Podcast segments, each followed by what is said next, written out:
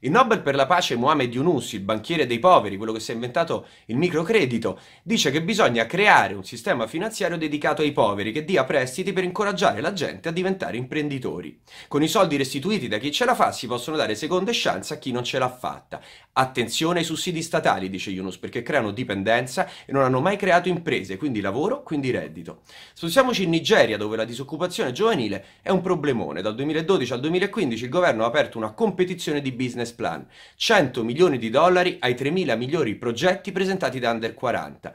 Beh, è stato un successone. La Banca Mondiale l'ha definito il programma di sviluppo più efficace di tutti i tempi, tanto che ora altri stati africani, per primo il Kenya, lo stanno copiando per creare lavoro. La morale sembra essere che dare cash alla povera gente è una buona idea. Dare cash agli imprenditori, aspiranti o in difficoltà, è un'idea eccezionale. Siamo sicuri che stiamo andando nella direzione giusta?